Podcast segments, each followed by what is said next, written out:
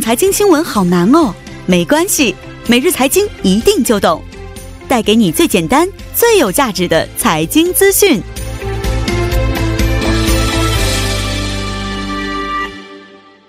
每日财经一听就懂，为您解读经济概念，分享生活经济资讯。那么，马上有请出我们的财经评论员董爱颖老师，你好。你好，主持人。嗯，你好。那今天给我们带来的财经讯息是什么方面的？嗯，那么就在日前呢，统计厅哈发布了一九年十月份的网上的购物动向，所以我们今天就一起来了解一下这个网上购物动向。嗯啊，网上购物动向啊对，呃，其实我记得啊，咱们以前分析过九月份的一个网上购物的情况啊，对，没当错时。嗯，好像说的这个销售额已经是突破了十一万亿韩元的水平了啊！那十月份这个记录又被刷新了吗？呃，没错哈。那么十月份呢，呃，网上购物交易额是比上个月又增加了六千二百九十二亿韩元哈，嗯达到了十一万八千零五十五万亿韩元这样一个规模哈，哦接近十二万亿韩元了。嗯嗯嗯嗯，所以呢，就像主持人说的一样，其实这个网上购物交易额啊，从今年七月份哈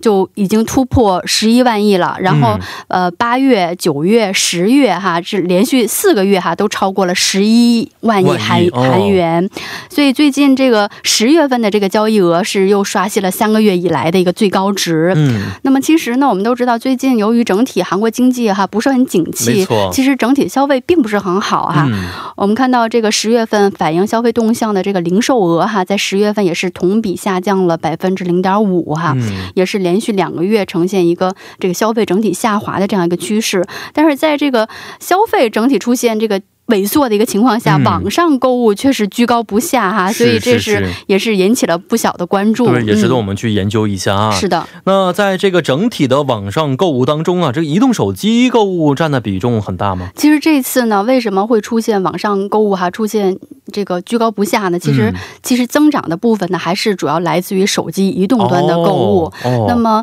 呃，目前十月份的数据呢，手机购物是在整个网购当中呢所占的这个比重是达到了百分之六十五，嗯那么这也是零一年哈、进行相关数据统计以来的一个最高的值哈。哦嗯，那么十月份呢，在网上购物整体的交易额当中呢，手机购物交易额是七点六万亿韩元，也是比这个上一个月哈增加了百分之六点二，那么比去年同期相比呢，是足足增加了百分之二十三点二哈嗯这样一个情况。是啊，这是总体的一些情况啊。那么我们如果去具体的分析的话啊，哪些嗯领域的网购增长的速度比较快呢？那么增长幅度最大的就是饮食服务领域，是增长了百分之八十点六哈、嗯而且这个是呈现出逐月哈急剧上涨的这样一个趋势哈、哦拉动了整体这个手机购物的增长。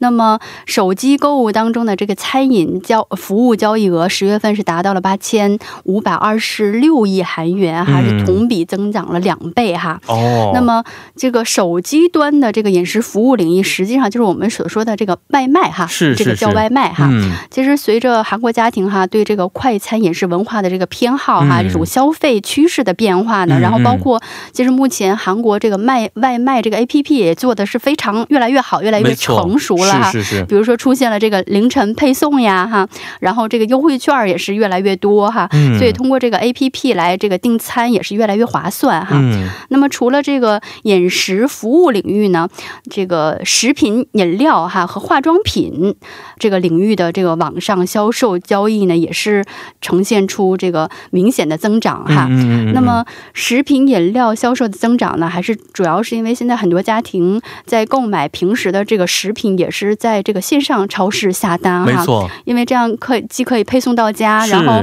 目前也非常及时，就是能是是保证这个食材是非常新鲜没的，错，而且品嗯质也非常好，没错是然后，另外这个化妆品的销售增长呢，主要是因为这个今年十月份呢，来自于这个中国游客哈来韩人数突出现了激增，所以在这个网上免税店的这个化妆品的嗯这个销售是大幅的提升。是嗯是，呃，以前我们节目当中曾经说过，说线上的一些啊、线下的一些这个呃大型超市啊，人是越来越少没了，是不错，是？是的，出现了一些经济危机、经营危机啊，嗯所以呢，呃，他们在家。仅研究线上如何的去让大转家可以型对嗯能够去买更多的一些商品，也看得出来我们的消费方式也是在不断的变化当中没啊。错，老师刚才说到了，一个是我们平时在点餐的嗯这样的一些软件当中呢，应嗯应用呢也是越来越多了。没那错，韩国有这么几大巨头的一些点餐的软件，是不是？对。呃，我听说它其实也有计划去下调啊、嗯啊入驻商家的一些广告费用。没错，这个培民呢是在近期宣布哈，将会在明年四月份开始，它会在它的这个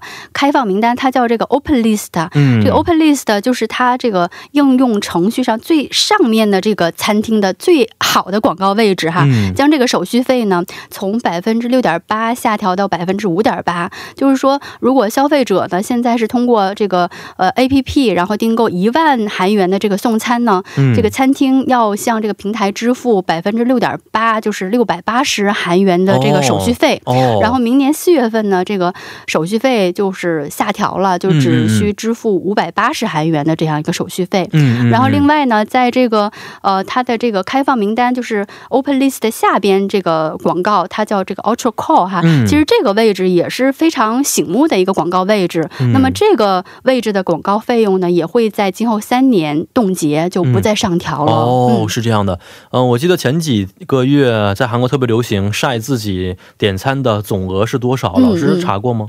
呃没有没有，我当时查了之后，我这七百多万。就是哇，总共用这个软件点了七百多万的哦外卖，当时我自己也吓了一跳。呃，后来觉得应该稍微吃一些健康的食品了，对不对？但同时也反映出来， 很多人现在人呢，特别年轻人也是通过这样的叫餐的服务啊没，错来去是的满足自己日常的三餐情况。嗯嗯嗯那老师刚才也说过，它这个软件也是有这种下调手续费的嗯意向在里边啊。原因是什么呢？就是说，其实我们看到，虽然这种这个网上饮食服务的交易额出现了大幅的增长嗯，但是你从这个收益分配的结构上来看，哈，餐饮业它实际上要给这个 V A P P。外卖平台很大一部分包括广广告费、嗯手续费，还有配送费，是吧？是是所以很大一部分收益都给了平台了，是是啊所以是平台的收益在大幅的提升。嗯但是这些小型的餐饮行业商家呢，可能它整体的这个销售额有所增加，但是嗯利润是出现下滑没的。错，所以还是面临着很大的一个经营的困境。嗯，所以目前呢，餐饮业也是一直呼吁哈、这些平台要下下调这个手续费啊、广告费哈、所以此次这个培民哈、它下调这个手续费、广告费，也是与韩国这个外食业中央协会哈、进行这个协商、嗯协讨商之论后的一个结进行果的啊，。对，是，嗯、我有个最好的朋友，现在是在韩国做餐饮行业，自己开了一家中餐馆。嗯然后呢，因为呃食品卖的非常的有特色，很好吃，味道不错。嗯，所以呢，当时这个软件公司啊，就是主动来到他们家，希望能哦够入驻到他们的、呃商家这个软件当中。嗯，但是最后协商之后呢，突然发现百分之十六的利润呢都是被对，平台收走分了。走了，对除，了这个广告费的百分之六点几之外，其实还有很多的一些手续费呀、等等等没等。错，所以其实他们能够挣到的呃利润也只是在百分之二十到三十左右，没错，但是最后百分之十六是被平台收走。 是的，是的，他们觉得其实，嗯呃，营营业的总体可能会上去，数量可能会升高，但利是呢，润率利在润下降，是下降，或者是没有什么特别大的变嗯，化没的。错，但人会变得更忙更累一些，因此他们觉得最近决定不想去入驻这个东西，这个这个这个软件，嗯也出于各方面讨这个考虑之后的一个决定吧。嗯。也看得出来，其实现在我们也经常倡导的是，韩国能够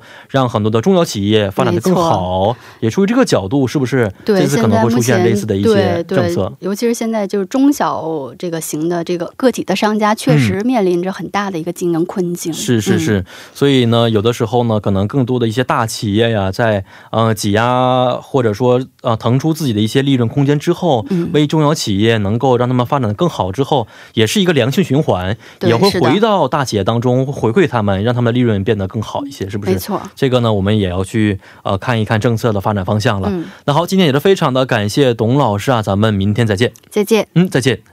那好的，那下面为大家带来的是一周新闻关键词。